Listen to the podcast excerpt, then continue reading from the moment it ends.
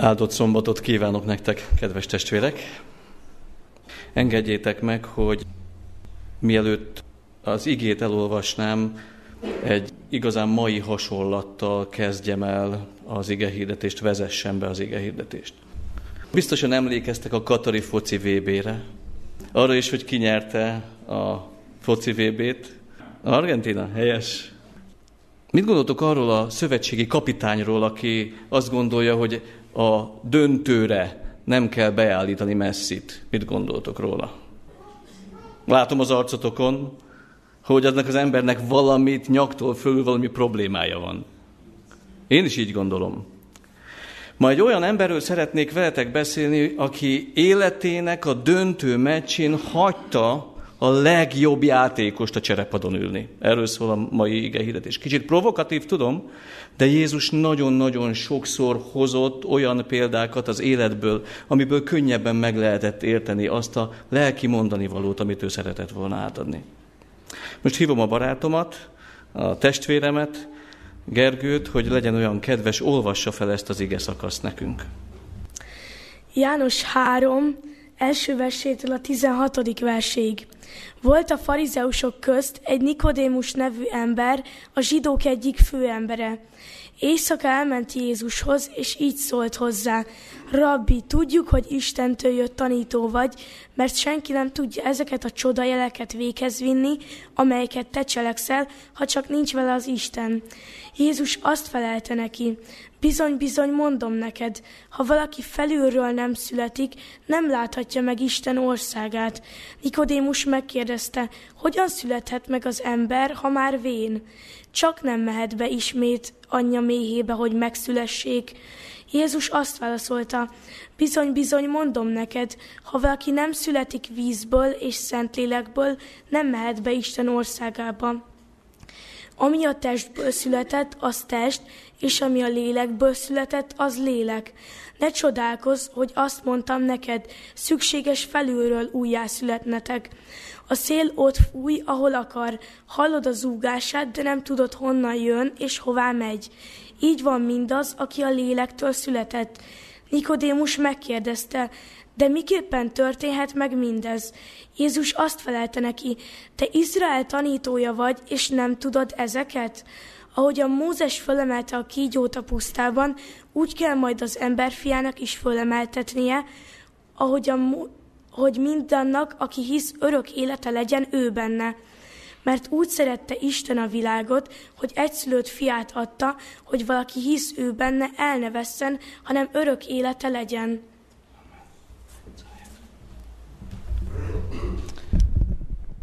Ennél az igénél le kell venni a sorunkat, és erre hívlak titeket, hogy kérjük Isten áldását arra, hogy amiközben gondolkodunk az igéről, az ő szent lelkével megmutassa nekünk annak értelmét. Álljunk fel egy közös imádsághoz, testvéreim! Istenünk, köszönjük a Te ígédet. Szeretnénk kinyitni a szívünket neked, hogy szólj hozzánk, hogy élővé váljon a te szavad számunkra. Hogy ugyanúgy, ahogyan Nikodémusnak, ahogyan veled találkozott, mi is szeretnénk veled találkozni, Úr Jézus. Szeretnénk eh, átadni a mi terheinket számodra, hogy vedd el azokat, és hogy növekedni tudjunk te benned. Ezért vagyunk itt, teljesen üres a mi poharunk, hogy megtöltsd a te jelenléteddel. Amen.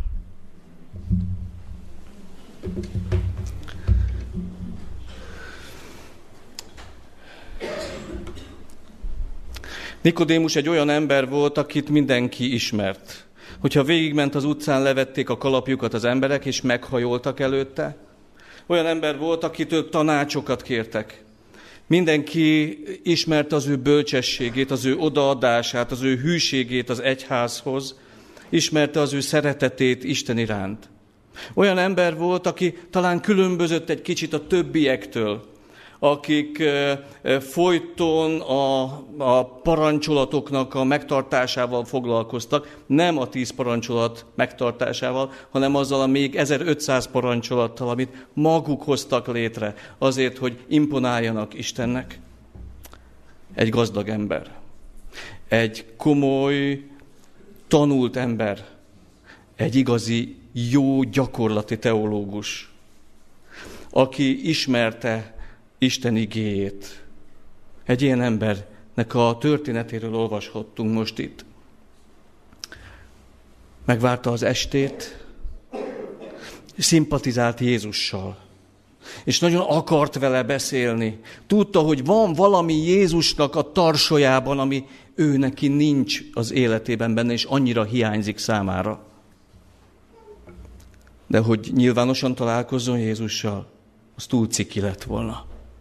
Nyilvánosan kifejezni azt, hogy ő neki nincs valamie, hogy, hogy nem rendelkezik mindennel, ami ehhez az élethez szükséges, az túlságosan kényelmetlen volt számára. És ezért, ahogy E.G. White írja, megvárta, amíg kialusznak a fények a városban, amíg a város Jeruzsálem nyugovóra tér, és lassan, lopózva, kapucniát a fejére húzva, a fiataloknak mondom valahogy így tudom elképzelni, kisettenkedett a városból, és mivel tudta, hogy Jézus nagyon hosszan imádkozik éjszakánként, elment arra a helyre, és érdekes, hogy a tanítványok sem vették észre, és később, szintén így vágy szerint, János apostolnak mondja el ezt a beszélgetést, találkozik Jézussal. Én úgy tudom elképzelni azt a hatalmas erőt, ami oda vonzotta Jézushoz ezen a holdfényes éjszakán, hogy évek óta kínoszta egy kérdés őt. És azt gondolom, hogy ez, a, ez az ige szakasz nekünk adventistáknak rendkívül sokat jelent. Akik 5, 10, 15, 20 éve, vagy akár gyerekkorunk óta hallgatjuk Isten igéjét, és itt az egyházban vagyunk, vajon szól hozzánk Nikodémus megtérésének a története? Birkóztam ezekkel a kérdésekkel nagyon sokszor. Hát hiszen én már megtértem egyszer. Nem is akár hogyan. 14 évesen, amikor ö, úgy éreztem, hogy az egész világ ö, megőrült, megtaláltam Istent. Választ adott Isten a kérdéseimre. De vajon itt és most, János 3.16, Nikodémusnak az egész története, ami itt Jézussal beszél, ez vajon itt és most mond-e nekem valamit? 48 évesen. Mond-e nekem valamit ennyi e, ilyen nagy távlatból, ennyi évnek a tapasztalatain e, után? Tud-e mondani valamit? Izgalmas-e Jézussal való találkozás újra? Eléggé felkelti-e a figyelmemet a Jézus Krisztusról szóló történet, amikor, amikor Jézus a legnagyszerűbb módon számomra is hadd tegyek ennyi személyességet ebbe bele. Számomra a legnagyszerűbb módon magyarázza el a megtérésnek az élményét, és az újjászületésnek az élményét. Most Nikodémus az én olvasatomban, mindannyiunknak van egy olvasata, az én olvasatomban valami ilyesmivel küzdött. Mi értelme van a hitemnek, hogyha közben ugyanolyan ember maradok? Mi értelme van rendszeresen elmenni a templomba, az Isten tiszteletre, hallgatni a nagyszerű ige hirdetéseket, elvégezni az egyházi protokoll szerinti liturgiát, benne lenni ebben, imádkozni, adakozni, napnyugtától napnyugtáig élni, ha nem változik meg az életem. Hogyha nem leszek tőle boldogabb, hogyha nem emel fel, hogyha nem teszi az életemet értékessé, és nem hív másokat is ebbe a, erre a nagyszerű találkozásra.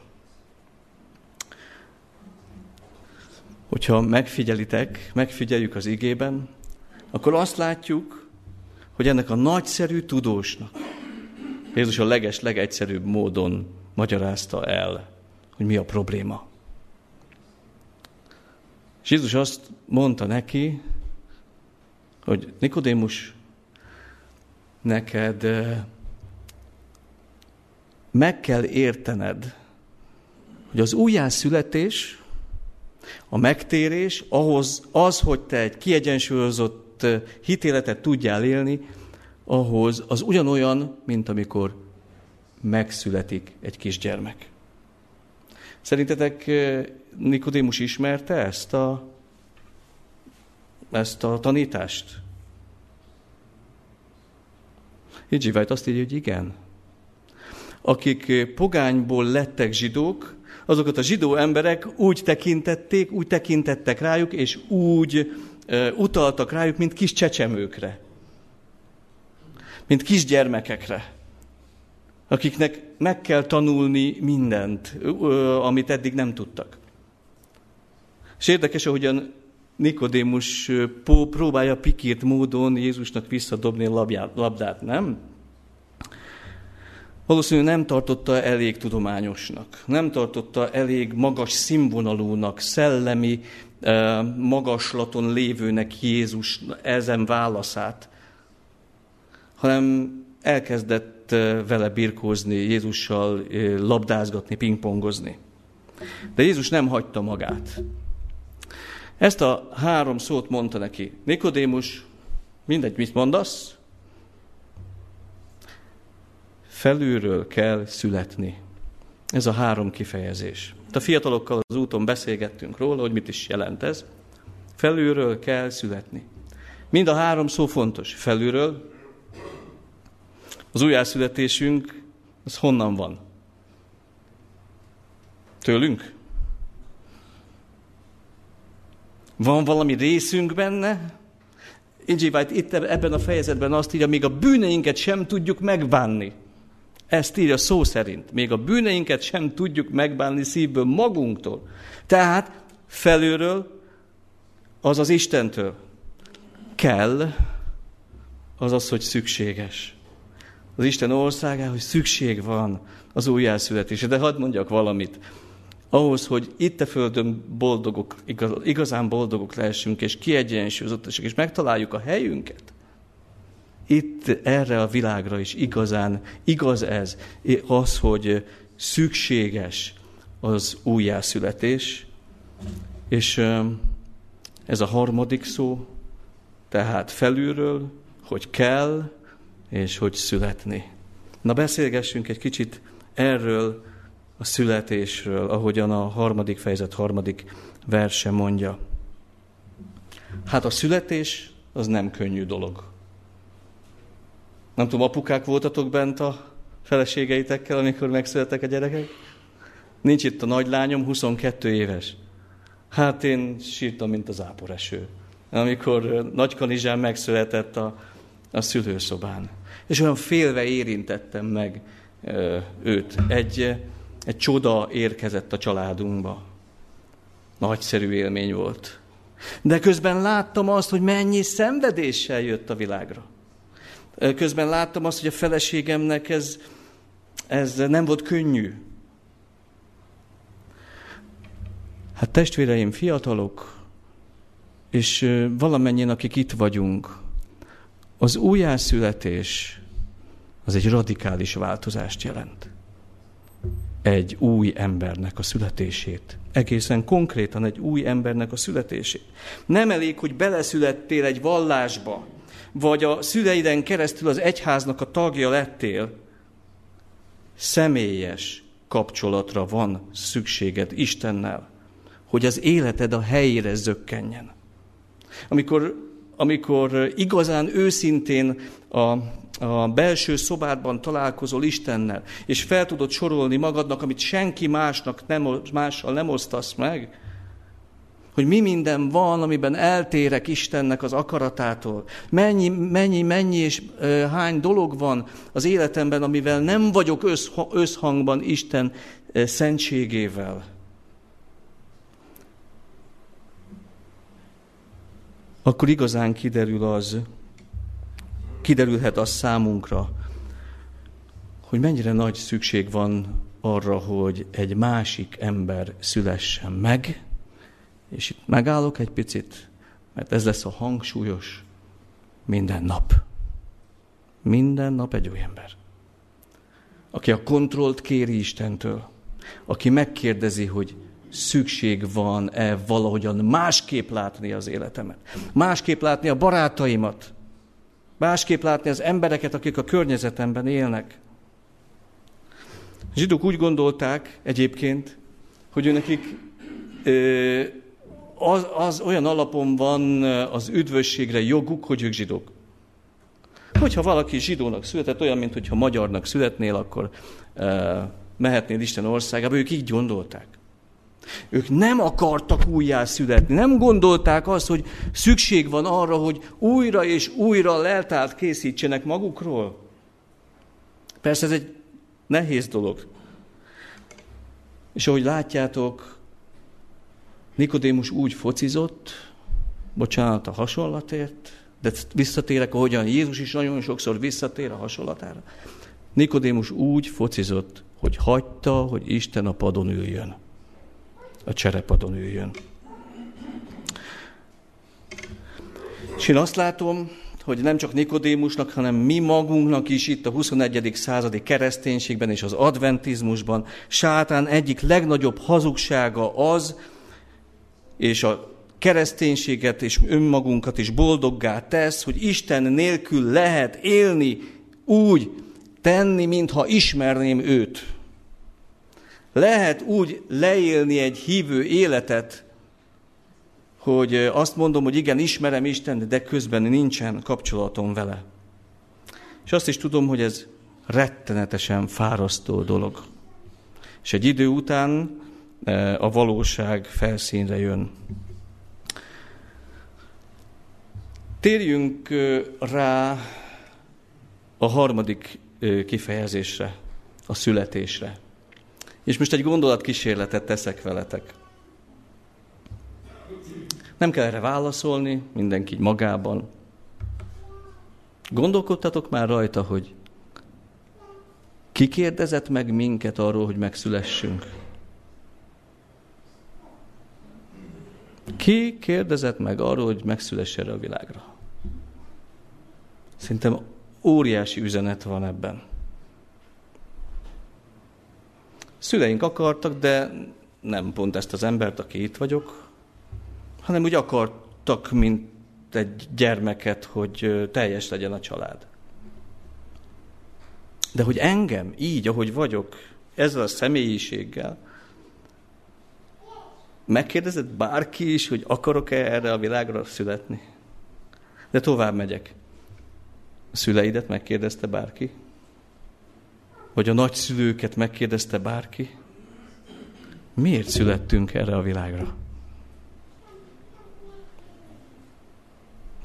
Hogyha erre a válaszra jól tudunk felelni, akkor megértjük azt, amit Jézus akar elmondani Nikodémusnak. Ki akarta, hogy legyünk?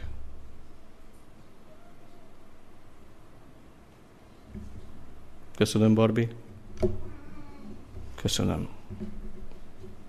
Van, aki azt mondja, hogy véletlen szülők vannak, de véletlen gyerekek nincsenek.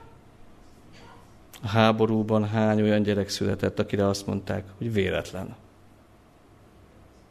És most is dúl egy háború, és talán vannak válaszaink arra, hogy miért születnek gyermekek meg egy olyan körülményben, ami teljesen embertelen, és olyan, mintha Isten elköltözött volna a földről.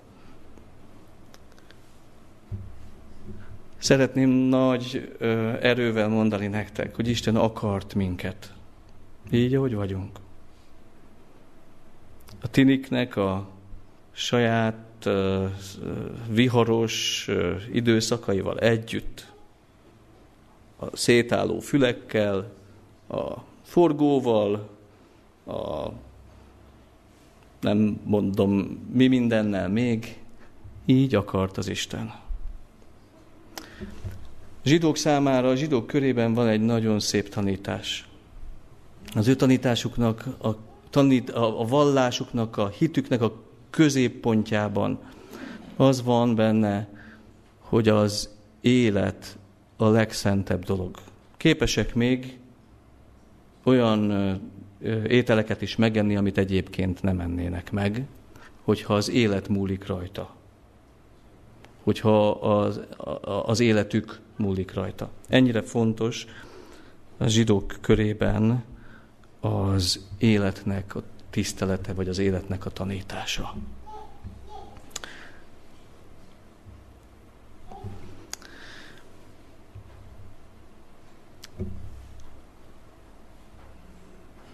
Azt mondja Jézus, hogy olyan az újjászületés, mint amikor egy gyermek megszületik.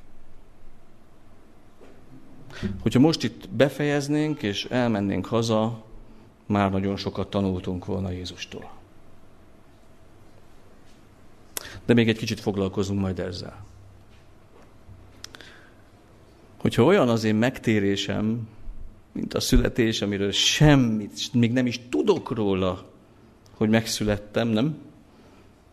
Hogyha ilyen az újjászületés, hogy az felülről van, hogy Isten cselekszi, hogy szükséges, de Isten mindent megteremt ennek a, felté, ennek a feltét, minden feltételét megteremti,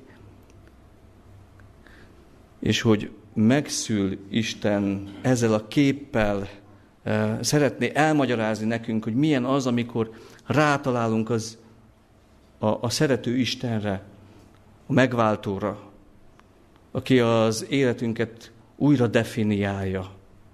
Hogyha ezt í, ő így magyarázza el, akkor abban mélységes, nagy tanítások vannak számunkra.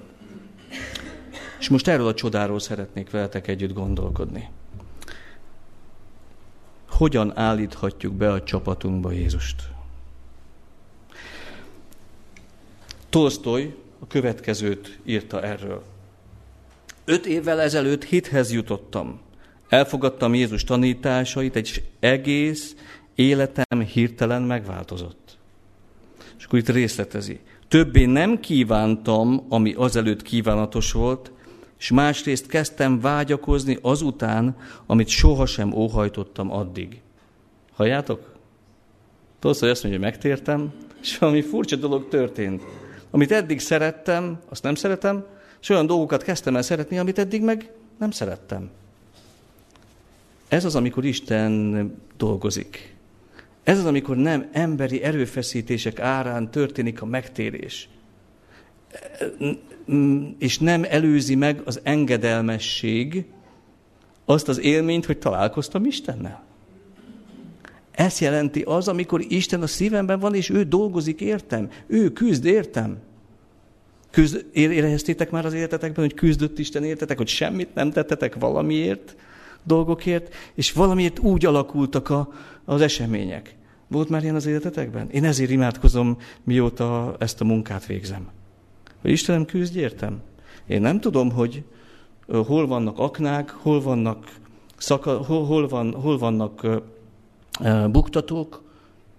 Én odadom a szívemet neked, te ezt teljes szívvel szeretnék szolgálni, küzdj értem. És annyi ilyen tapasztalatom van.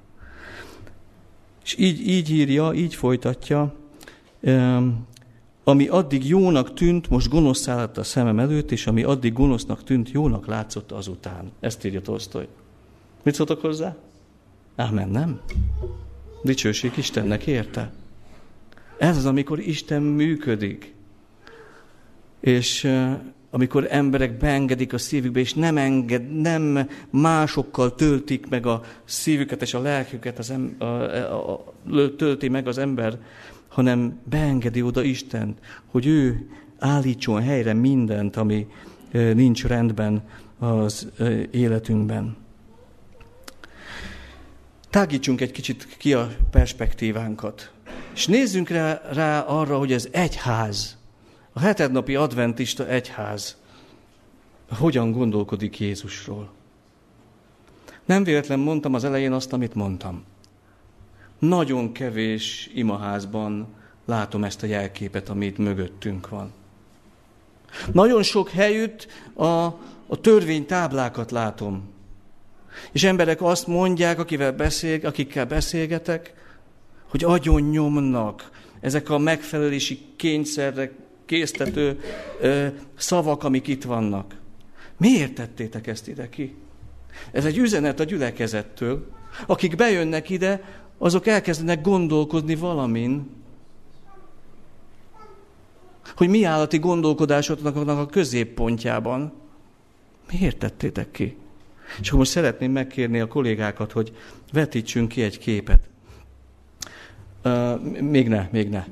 Uh, a hetednapi adventista egyház úgy keletkezett, hogy voltak a különböző uh, keresztény felekezetek, és jött az egyház, az adventista, az advent mozgalom, és mit tanítottak, miket tanítottak az advent mozgalomnak a tagjai? Az úgynevezett megkülönböztető igazságokat. Igaz? Tudunk egy pár ilyet mondani, amit a többiek nem tudtak. És óva eljutott az egyház, az a következő. E.G. White a Minneapolis-i konferencián a következő mondatot találta elmondani a generálkonferenciának. Találkozni fogtok olyanokkal, akik azt mondják nektek, ne kapaszkodjatok olyan erősen Krisztus igazságába, és ne tulajdonítsatok annak olyan nagy fontosságot. A törvényt kell prédikálnatok. Ezt mondta egy White. Majd találkozni fogunk ilyenekkel. Mármint, hogy akkor ott. Mint nép, így folytatja, mint nép prédikáltuk is a törvényt egészen addig, amíg olyan szárazak nem lettünk, mint a Gilboa hegye volt, amelyek sem esőt, sem harmatot nem kaptak. És így folytatja, Krisztust kell prédikálnunk a törvényben. Akkor lesz ereje és tartalma üzenet hirdetésünknek, amely képes csillapítani Isten nyájának éjségét. Nem szabad saját cselekedeteinkben bíznunk, hanem egyedül a názereti Jézus érdemében. Ezt mondta Ellen White. Száraz volt az egyház, azért, mert a megkülönböztető igazságokat hirdette csupán. Hogy úgy gondolták, hogy Jézusról már mindenki eleget tud. Hogy Jézusról nem kell annyit beszélni. És eljutott oda az egyház, hogy majdnem a, a történelem sűjesztőjében végezte. És hogy Ellen White elmondta ezeket, mit gondoltok, mi volt a fogadtatás? Még két lelkész tudta elfogadni a Krisztus központúság volt az egyházban a hitáltali megigazításnak a tanítását, Krisztus igazságának a tanítását. Így hárman. Egyikük Ausztráliában kötött ki, ő volt Ellen White, másik Angliában, harmadik meg Németországban ment misszió munkába. És az egyház maradt a törvény által megkötözve. Ezt rátok bízom, hogy eldöntsétek, hogy ennek milyen következményei vannak 2023-ra itt Magyarországon ma. És akkor most, most szeretném kérni a képet, ha sikerül, és megkérhetek Zoltán, kapcsolj le.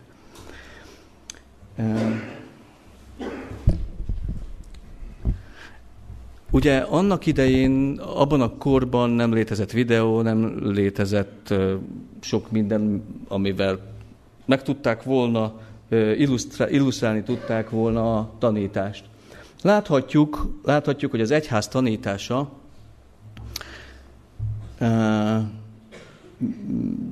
a tanítását hogyan, hogyan foglalták össze. Tudok segíteni, hogy mi van a képen rajta? Egyébként ezt James White készítette, ezt a metszetet. Tessék? Mit látunk?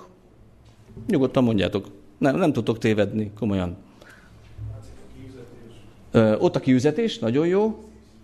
Káin Ábel, ugye? Káin és Ábel története, köszönöm szépen. Látható az áldozati rendszer a főpappal.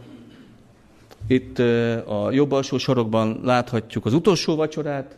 Háttérben keresztelő Jánost, ott leges leghátul láthatjuk a mennyei Jeruzsálemet. Láthatjuk Jézus Krisztus megfeszítve. És ami igazán uralja a képet, az az élet fája, És az élet fáján valami.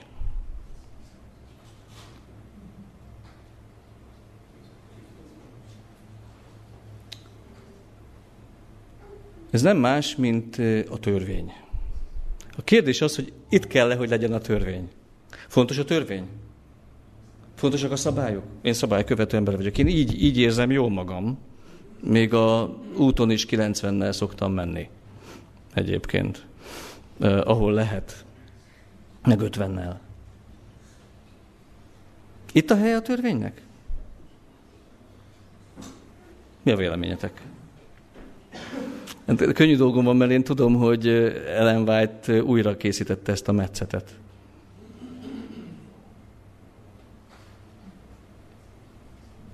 Itt a hely ennek a, a törvénynek, vajon?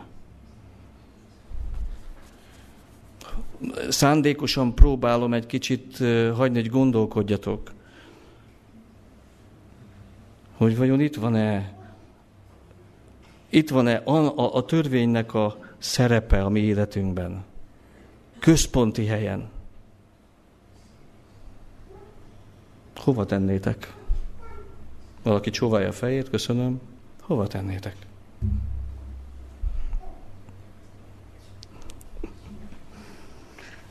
Akarjátok látni, hogy Ellen White hogyan készítette újra ezt a metszetet? Akkor kérem a fiúkat. Tadam!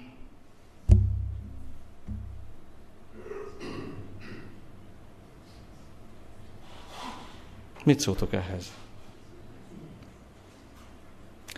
Gyökeresen átalakult E.G. White gondolkodása. Gyökeresen átalakult a gondolkodása, amikor megértette, hogy a törvény csupán, hogyha a törvénynek való engedelmesség um, alapján éli a hitéletét, az, az kiszárítja a szívét és a lelkét mások iránt, és Isten iránt is, és önmagában is. És ezt uh, a képet állította ide. Mit látunk rajta?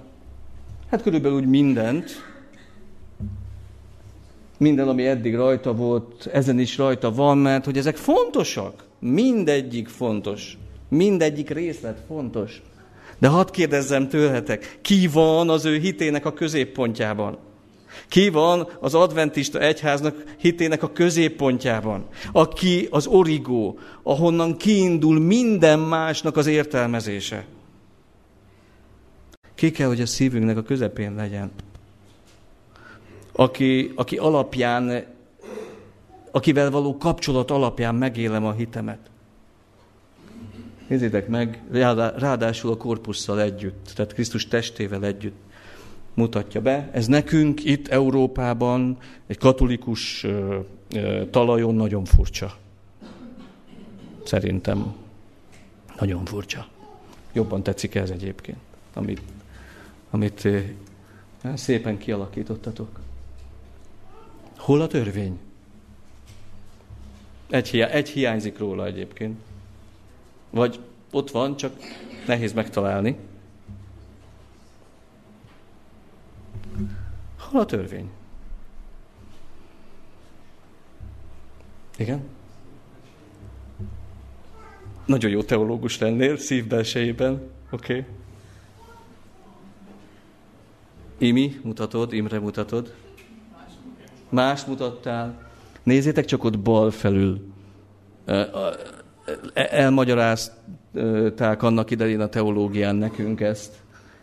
Bal felül ott van a sínai hegy felhőben, Isten jelenlétének a jelképében, ott a sínai hegy. Ennyi a törvény szerepe. Ennyi a törvény szerepe. Nehéz ezt közel engedni magunkhoz? Nem jobb egy lista alapján megmérni magunkat, hogy jók vagyunk-e? Sokkal egyszerűbb, nem? Jézus mond valami nagyon érdekeset Nikodémusnak. Azt mondja Nikodémusnak, Gergő így olvasta fel, ahogy a Mózes fölemelte a kígyót a pusztában, úgy kell majd az ember fiának is felemeltetnie. Ami a következőt jelenti. Akkor fogja megérteni az emberiség mit jelent a megtérés, mikor látja Isten fiát megfeszítve. És így történt Nikotémussal is. Körülbelül három év telt el a beszélgetés után, és Nikodémus látta Jézust megfeszítve, és felajánlotta a vagyonát az evangélium hirdetésére. Kérdés az számomra, hogy amikor én látom Jézust megfeszítve, olyan csodálatosan Pálapostól írásain keresztül, ahogyan, eh, ahogyan mondja negyedik fejezetében, a 12. versben az apostolok cselekedeteinek, hogy nincsen, nincsen senki másban üdvösség, mert nem is adatott az emberek között az ég alatt más név, mely által kellene nekünk megtartatnunk. És még ezer nyége Jézusról.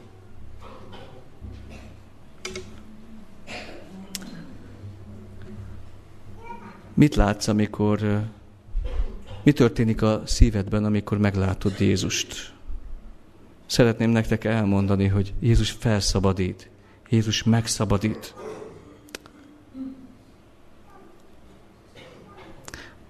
Megszabadít gyerekkori traumáktól, hiszem, és tapasztaltam. Az én életem nem volt egyszerű. Az, hogy 14 évesen megkeresztelkeztem, az egy válasz volt arra, hogy vagy ezt teszem, vagy nem fogok élni. Ezt őszintén mondom nektek. Tehát Isten az életet adta nekem. Azzal, hogy, hogy hozzá kapcsolódhattam. Mit látsz, amikor Jézus Jézus megérkezik az életedbe? Mi történik benned? Helyére kerülnek a dolgok? Hogy megszűnik a, kényszer, a megfelelési kényszernek a nyomása? Szabad tudsz lenni? Hogy új emberé tudsz válni? Hogy nem fontos már, hogy mit mondanak mások rólad, még tinédzser korban sem igazán? Mert a te teremtőd, aki újjászült téged, az tudja, hogy ki vagy, tudja, hogy ő akart téged, és ő ilyennek akart, amilyen vagy.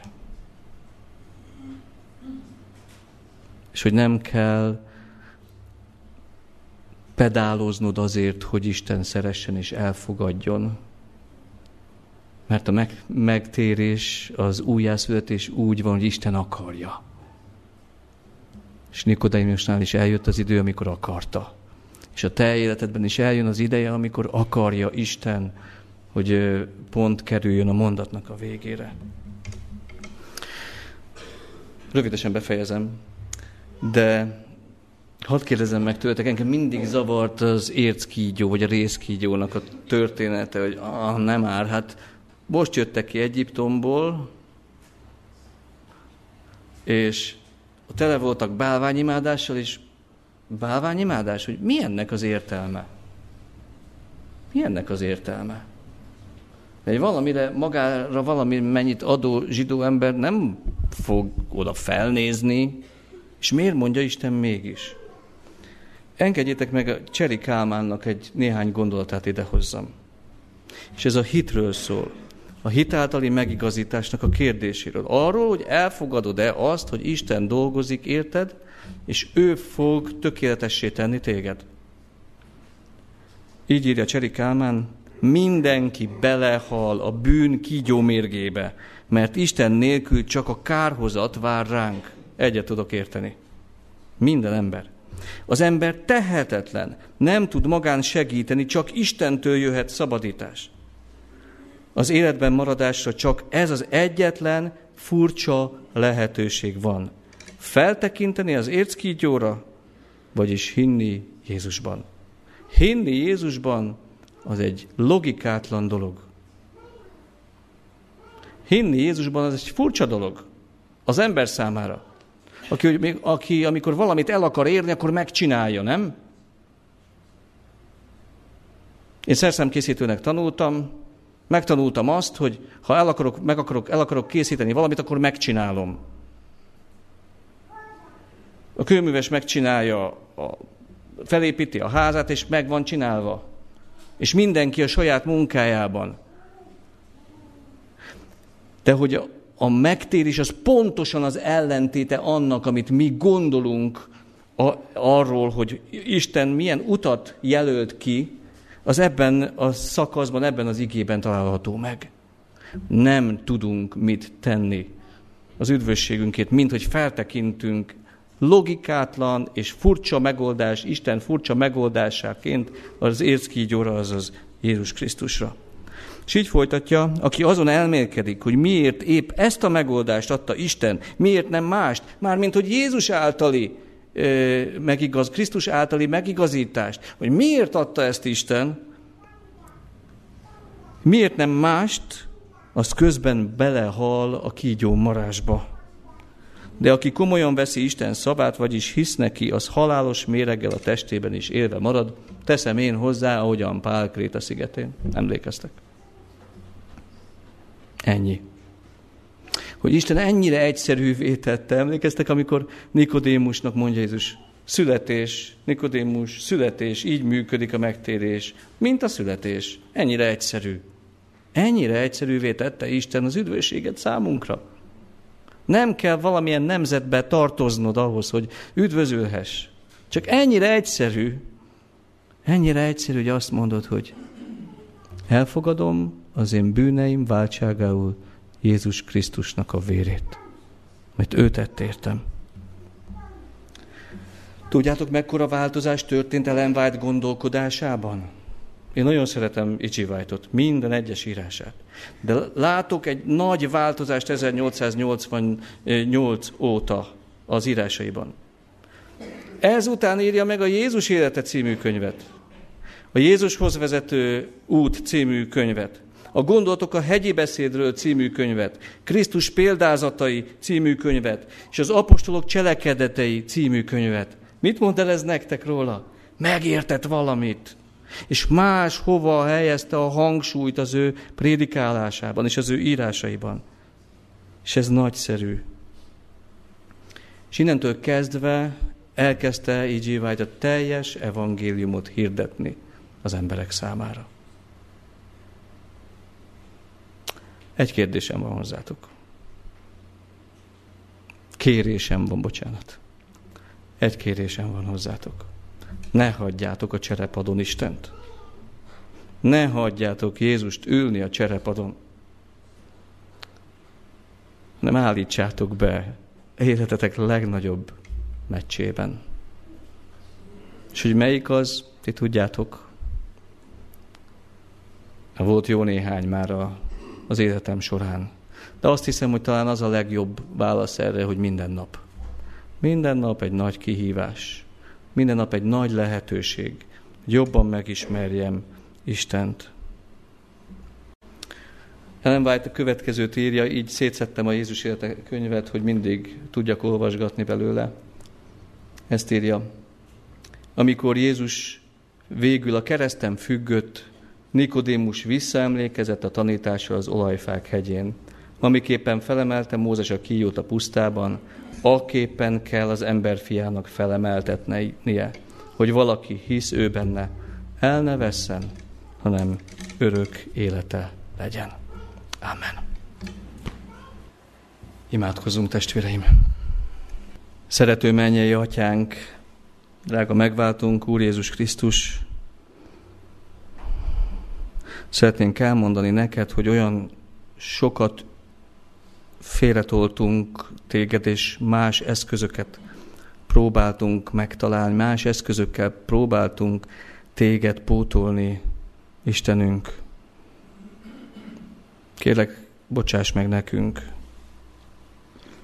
hogy nem állítottunk az életünk középpontjába. Hogy nem tudtuk a barátainkat, az ismerőseinket, szeretteinket ehhez a szerető Istenhez hívni, aki te vagy. Köszönjük neked az elköteleződést. Hálásak vagyunk az, a múltért, mégis hálásak vagyunk, hogy ennyi hiba ellenére te mégis megtartottál önmagad mellett, hogy nem az egyház tartott meg, nem emberek tartottak meg, hanem te voltál. te cselekedtél, te hoztál létre újat, te szóltál hozzánk, te érintettél meg, te adtál bátorítást, te emeltél fel, és ezért mi imádunk téged itt ezen a helyen. Szeretnénk Szeretnénk kinyitni a szívünket neked, Istenünk, a Nikodémus tette. Amikor elfogytak az eszközei, elfogyott minden fegyver, amivel, amivel eh, tudott volna győzedelmeskedni. Istenünk, szeretnénk így állni előtted. Hogy vizsgáld meg a mi életünket, vizsgáld meg, hogy eh, hol van igazán szükségünk változásra. Hogy igazán át tudjuk adni az életünket te neked. Hogy el tudjuk fogadni az ajándékot, az örök életnek az ajándékát. Szeretnénk belekapaszkodni ebbe az ígéretbe. Hogy Jézusban van üdvösségünk. Hogy nem adatott más név ezen a földön. Senki hogy nincs nagyobb tanítás a Bibliában ennél. Hogy te vagy a középpontja a hitünknek. És így imádkozunk egy házadért. Tudom elég egy házterület, mint valamennyi gyülekezetért. És így imádkozom a testvéreimért itt, ebben a, ezen a településen, ezen, ebben a városban, akiket te elhívtál, hogy meg tudják mutatni az embereknek, azt, hogy Jézus nem unalmas, hogy, hogy téged keresni igazán nagyszerű dolog ebben a, ebben a világban, ebben az évben, amelyben most élünk, ebben a korban, amelyben most élünk. Istenem, imádkozom a testvéreimért, az ő szeretteikért, családjaikért, gyermekekért, fiatalokért és az idősekért egyaránt. Köszönjük, hogy egy családba helyeztél minket, és hogy ebben a családban te rád figyelhetünk valamennyien, mint családfőre. Istenünk, nem tudjuk, hogy mit hoz a jövő, de olyan jó tudni azt, hogy bármi történik is körülöttünk, a szívünkből ezt a meggyőződést, hogy te a középpontjában vagy, ezt senki nem veheti el tőlünk. Segíts így tekinteni életünkre, a mi szolgálatunkra, és segíts ezen a szemüvegen keresztül nézni mindent, amit tanítunk, amire, amivel kapcsolatban megnyilatkozunk. Istenünk, kérjük a Te áldásodat, mi egész életünkre, Te egyházadra, mi Urunk Jézus Krisztus nagy nevéért. Amen.